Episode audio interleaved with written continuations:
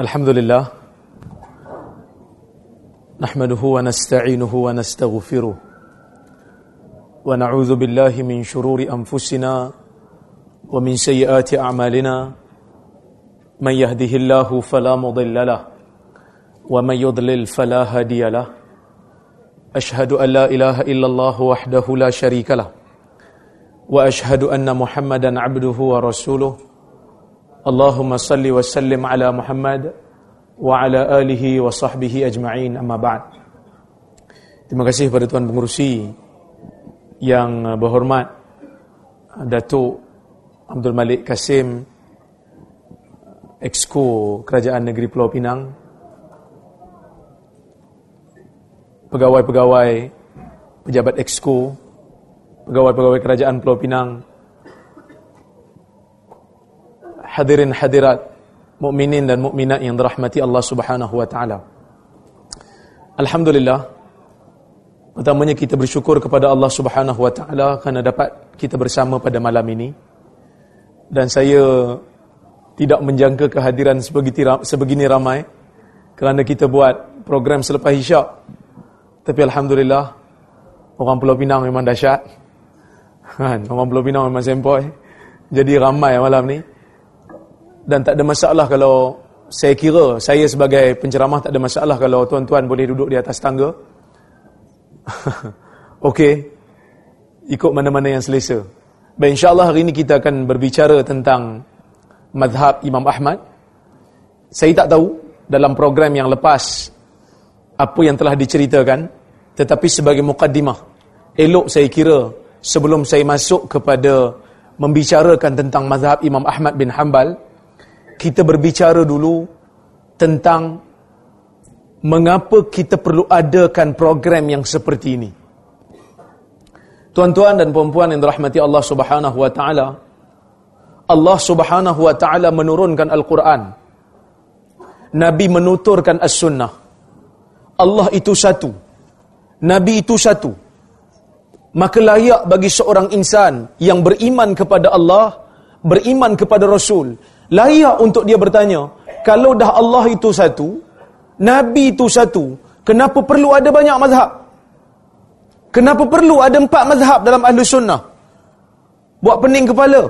Kalau ada satu mazhab, program malam ni pun tak payah dibuat. Maka sebahagian daripada masyarakat mula bertanya benda ni.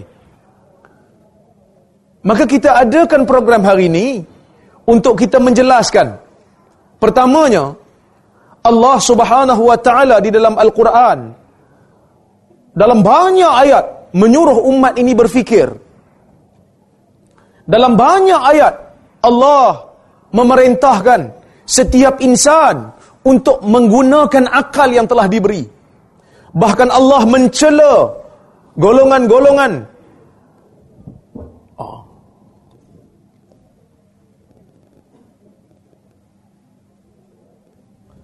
Allah mencela golongan-golongan yang hanya berpada, bertaklid dengan orang-orang yang sebelumnya. Taklid buta. Tanpa memikirkan tentang kebenaran dan kebatilan. Maka apabila Allah subhanahu wa ta'ala galakkan kita berfikir. Banyak ayat-ayat di dalam Al-Quran yang mengandungi ayat-ayat terutamanya ayat-ayat hukum menggalakkan kita dan juga golongan-golongan ulama untuk berfikir mencari makna yang sebenar di sebalik ayat-ayat itu. Maka apabila ayat itu boleh ditafsirkan dengan tafsiran yang pelbagai, muncullah mazhab yang pelbagai. Maka sebab itu, program yang seperti ini kita wujudkan dengan tujuan yang utama iaitu yang pertama nak menghilangkan ta'assub kepada mazhab. Kita boleh berbeza. Bahkan saya memetik kalam sahibus samahah mufti Pulau Binang. Ketika mana saya berprogram dengan dia, dia mengucapkan, dia kata kita di Penang, kita tak ada masalah. Nak ikut mana-mana mazhab daripada mazhab yang empat ni boleh. Tidak kita menyesatkan orang yang mengikut Abu Hanifah. Tidak wajar kita menyesatkan orang yang mengikut mazhab Malik. Tidak wajar kita menyesatkan orang yang mengikut mazhab Syafi'i. Tidak wajar juga kita menyesatkan apatah lagi mengeluarkan daripada ahli sunnah wal jamaah bagi mereka-mereka yang mengikut mazhab Ahmad bin Hanbal ataupun mazhab Hanbali. Ta'sub mazhab bukan bermakna tak boleh ikut mazhab. Jangan misquote saya. Jangan salah quote. Saya tidak pernah mencela orang yang mengikut mazhab. Tetapi kita tidak bersetuju dengan orang yang ta'asub kepada mazhab. Apa maksud ta'asub? Kita mengikut satu mazhab. Dalam masa yang sama kita mencela tiga mazhab yang lain. Ini yang kita tak nak. Bila kita berbicara tentang mazhab, sepatutnya kita menghormati tokoh-tokoh ini. Bila kita bercerita tentang tokoh-tokoh yang pernah berjasa dalam dunia Islam, kita menyebut dengan gelaran rahimahumullah, moga Allah merahmati mereka. Baru-baru ni ada seorang ustaz. Jawatannya besar juga dalam kerajaan. Banyak kali dah buat masalah. Baru-baru ni ada video dia keluar. Mempertikaikan kelayakan mufti wilayah mempertikaikan kelayakan mufti perlis. Hanya disebabkan fatwa yang dikeluarkan oleh wilayah persekutuan mengharamkan tabung masjid digerakkan sewaktu khutbah Jumaat. Dia punya marah sampai dia pertikaikan tak layak mufti ni jadi mufti. Tuan-tuan, saya kira kritikan ini bukan di, bukan di tempatnya. Betul dia bawa kitab Mughnil Muhtaj. Kita pun tahu kitab tu. Dan saya pun belajar kitab tu. Dan itu kitab mazhab syafi'i. Tetapi keta'asuban ini kita tak perlukan. Kerana dalam Islam ni bukan hanya ada pendapat mazhab syafi'i. Kita juga ada mazhab yang lain. Kalau kita setuju dengan mazhab syafi'i.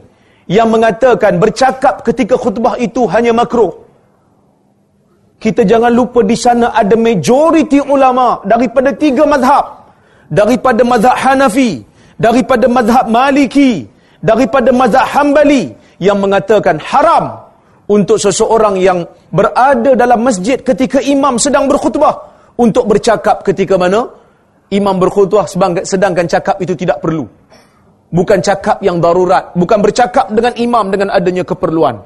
Maka mereka menganggap perbuatan sama ada bercakap, pegang batu, termasuk juga menggerakkan tabung, adalah perbuatan yang boleh distract, yang boleh mengganggu kekusyukan orang untuk mendengar khutbah, maka ia dilarang dalam hadis Nabi sallallahu alaihi wasallam.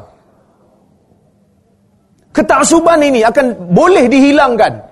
Bila mana kita sanggup untuk semak, sanggup untuk nilai balik pandangan-pandangan ulama dan lihat apa fatwa ulama selain daripada mazhab syafi'i. Kita tak salahkan orang yang nak ikut mazhab syafi'i. Ala ra'si wal ain kata orang Arab, siapa nak ikut mazhab syafi'i, kita hormat atas kepala kita kita letak. Kerana Imam Syafi'i digelar sebagai Nasirus Sunnah. Tetapi jangan cela orang yang nak ikut imam lain. Maka selayaknya kita tanya diri kita. Adakah aku aku perlu untuk membenci orang yang ikut imam lain? Ataupun aku perlu benci diri aku sendiri kerana aku yang bodoh tak tahu ada pandangan lain dalam masalah ni. Maka program yang seperti ini tuan-tuan sangat-sangat baik untuk diadakan. Paling tidak kita kenal mazhab Hambali yang pernah disebutkan oleh ayah kita dulu ni Hambali, ni Hambali, paling tidak kita kenal siapa tokoh dia. Paling tidak kita kenal apa pandangan-pandangan dia yang glamour. Dan paling tidak kita sedar diri. Mungkin kita pernah ambil pandangan dia. Dalam keadaan kita tak sedar. Dan tak berterima kasih kepada dia. Baik. Yang kedua. Kita nak tahu punca perbezaan mazhab. Apa sebab ada beza mazhab? Bukankah Imam Syafi'i belajar dengan Imam Malik? Macam mana dia boleh buat mazhab baru? Bukankah Imam Ahmad pun belajar dengan Imam Syafi'i? Macam mana dia boleh buat mazhab baru? Eh, Imam Syafi'i pun ada riwayat. Ada belajar hadis daripada Imam Ahmad. Macam mana pula dia orang ni boleh beza pendapat? Yang saya sebut tadi disebabkan oleh perbezaan cara faham. Macam mana mereka nak faham dalil yang tidak begitu jelas? Bagaimana cara mereka mentafsirkan dalil itu? Itu di antara punca. Dan yang ketiga, kita nak menghormati tokoh-tokoh mazhab.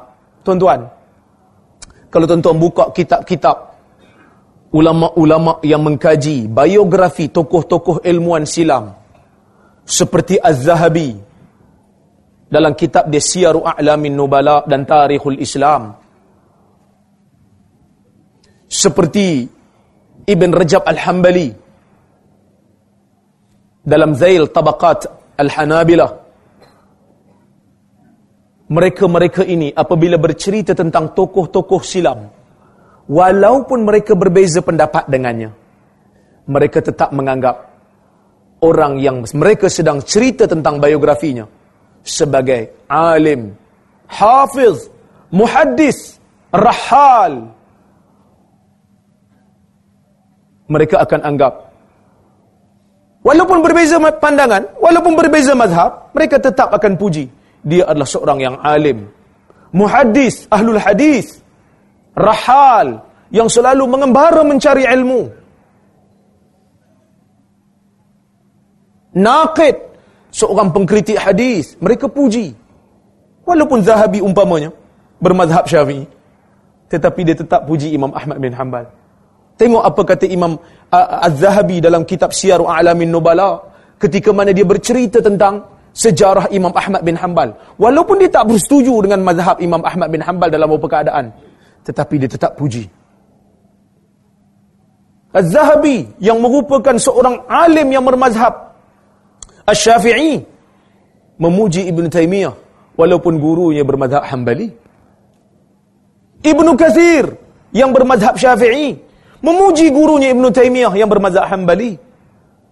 Memuji juga Imam Ahmad bin Hanbal dalam kitab di Al-Bidayah wa Nihayah walaupun mazhab mereka berbeza tiba-tiba muncul orang syafi'i di Malaysia. Marah pula orang pergi sebarkan pandangan Imam Ahmad bin Hanbal. Kita lupa nak tengok kita ni syafi'i versi apa? Versi gua punya syafi'i kot.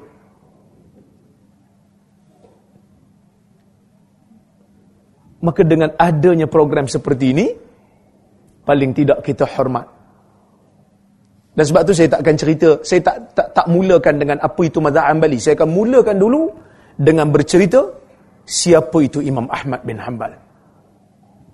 Baik. Sejarah mazhab. Perbezaan pandangan. Dia bermula mazhab ni bila mana tokoh-tokoh fiqh berbeza pendapat. Tokoh-tokoh fiqh berbeza pendapat dalam fiqh. Bahkan perbezaan pendapat ni memang tak dapat nak dielakkan. Bukan kata beza mazhab. Ulama dalam satu mazhab pun beza. Mazhab Syafi'i bukan selama-lamanya ada hanya ada satu pandangan. Bahkan Imam Syafi'i sendiri pun ada dua pandangan. Ada pandangan yang baru, ada pandangan yang lama. Bahkan pandangan perbezaan pandangan di kalangan para ulama berlaku ketika mana Nabi hidup lagi iaitu di kalangan ulama-ulama sahabat. Mereka berbeza pendapat. Ketika mana ada beberapa orang sahabat yang bangun pagi dalam keadaan berjunub tak ada air nak buat macam mana? Ada yang tak salat kerana air tak ada ada yang berguling dekat tanah Kan? Bila tanya kat Nabi, Nabi kata cukup hanya sekadar tayamum. Nanti bila ada air, pergi mandi. Nabi tak kata ni apa pasal beza pendapat kamu ni? Kamu tak takut pecah belah ke? Nabi tak kata. Nabi mengiktiraf perbezaan itu. Kerana masing-masing nak mencari kebenaran. Nak mencari hukum yang dikehendaki oleh Allah dan Rasul yang selalu saya sebut dalam satu hadis ketika mana Nabi balik daripada perang Ahzab Perang khandak.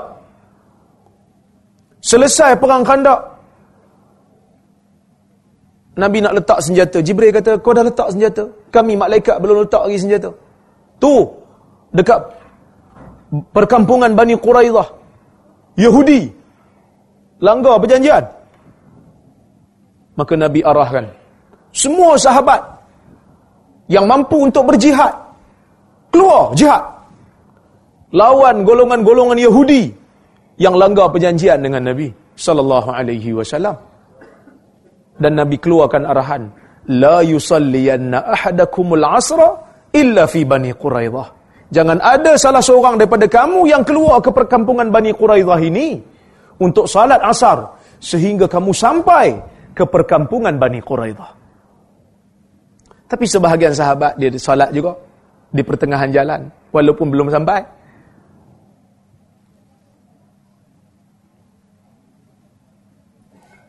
Yang pegang kalam Nabi secara literal ni. Yang pegang kalam Nabi secara literal ni. Dia tengok sebahagian salat di pertengahan jalan. Dia kata, "Eh, Laqad nahana Nabi sallallahu alaihi wasallam 'ani salah. Nabi larang kita daripada salat ni pasal apa? Kau mau salat?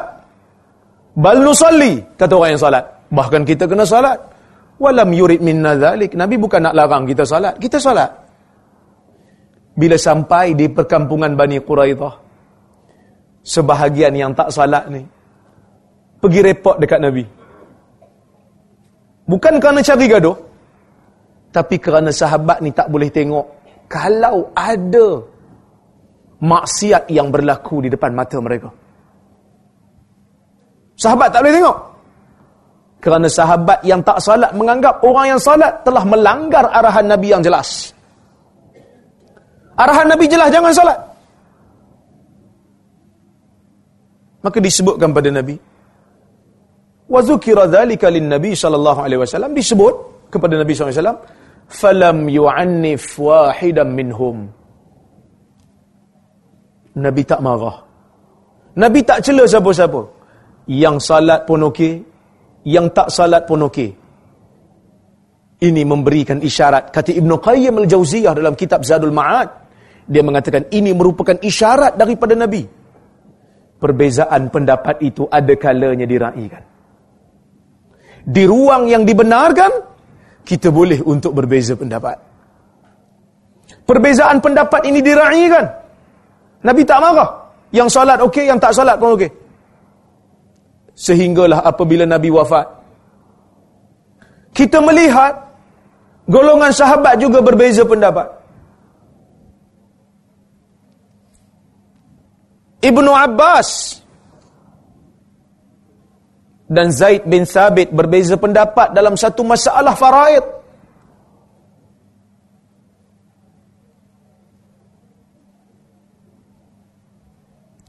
Sehingga Ibnu Abbas bila dengar pandangan Zaid bin Sabit dia kata ala yattaqillahu ala yattaqillaha Zaid adakah Zaid tidak bertakwa kepada Allah dalam masalah ni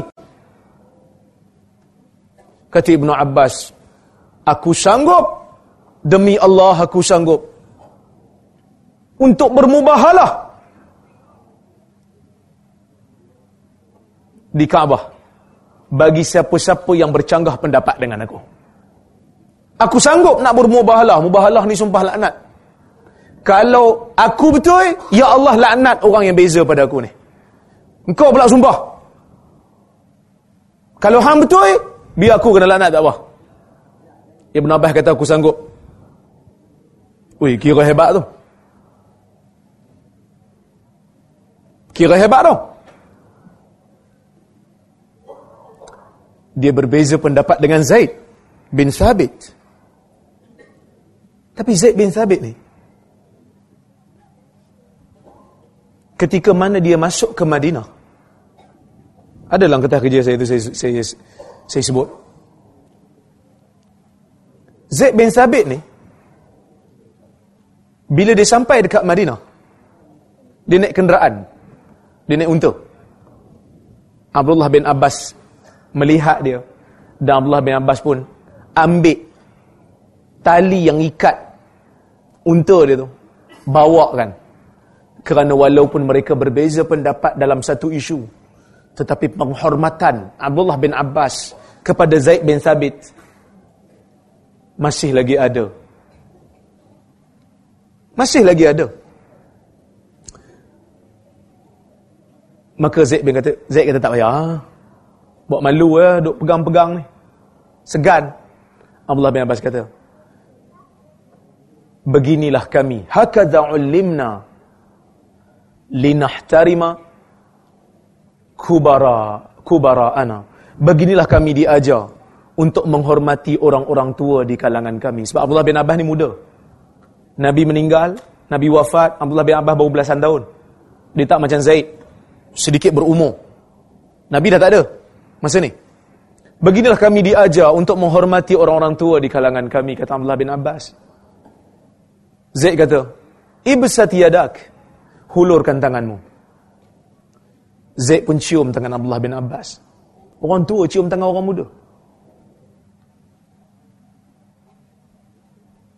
Kata Zaid, Hakadha umirna an nahtarima ahla baiti nabiyina sallallahu alaihi wasallam. Beginilah kami diajar untuk mencintai ahli keluarga Nabi sallallahu alaihi wasallam. Tuan-tuan, agak-agak khilaf yang macam ni kita boleh dapat lagi. Agak-agak penghormatan dalam keadaan berbeza dalam satu dua isu. Bolehkah kita dapat di zaman ni? Tak payah cakap tuan-tuan. Saya ada beza pendapat dengan mana-mana ustaz. Tiba-tiba kami bertemu dalam satu majlis. Ada pula komen kat bawah tu. Tak tanya pasal hari U355 ke? Apa ingat semua nak kena sama satu pandangan ke? Sahabat Nabi pun boleh hormat, menghormati sama mereka. Maka mudah-mudahan dengan program yang seperti ini, kita dapat telusuri bagaimana penghormatan di kalangan ulama-ulama yang berbeza pendapat. Lebih jauh disiplinnya. Lebih jauh adabnya daripada apa yang kita lakukan di zaman ini. Baik. Umar dan Abu Bakar berbeza pendapat dalam masalah nak memerangi golongan yang tak bayar zakat. Abu Bakar nak perang. Umar kata, kau nak perang ke? Betul ni kau nak perang. Aku tak setuju pada mulanya. Abu Bakar kata, Wallahi, la uqatilanna man farraqa bainas salati waz zakah. Demi Allah, aku akan perang juga bagi orang yang membezakan kewajipan salat dan zakat. Mereka solat, tiba-tiba kata lepas Nabi wafat kami tak mau bayar zakat. Abu Bakar kata apa? Kami aku nak berang juga. Dan dia bagikan dalil. Akhirnya Umar terima. Abu, Abu Bakar tak pernah kata, "Ha ni kurang ajar." Ha tak tahu aku orang nombor satu. Masa Nabi ada pun aku jadi imam. Tiba-tiba nak petikai aku. Eh, dalam senarai 10 orang yang dijamin syurga aku nombor satu tau. Nombor ahli aku satu. Hang nombor ahli dua, diam. Dia tak pernah sebut mereka menyebut dalil. Ha? Baik, begitu juga khilaf di antara Aisyah dan Abu Hurairah. Mereka berkhilaf dalam keadaan yang sangat harmoni. Bagaimana Aisyah menegur Ibnu Umar? Dia kata rahimallahu Abu Abdurrahman. Moga-moga Allah merahmati Abu Abdurrahman Ibnu Umar. Wallahi makana yakzib. Demi Allah dia bukan berbohong. Walakinnahu akhta. Tetapi dia tersilap. Nabi tak pernah buat umrah waktu waktu bulan Rejab dia kata. Silap. Tengok macam mana mereka berbeza pendapat. Baik. Tak jalanlah.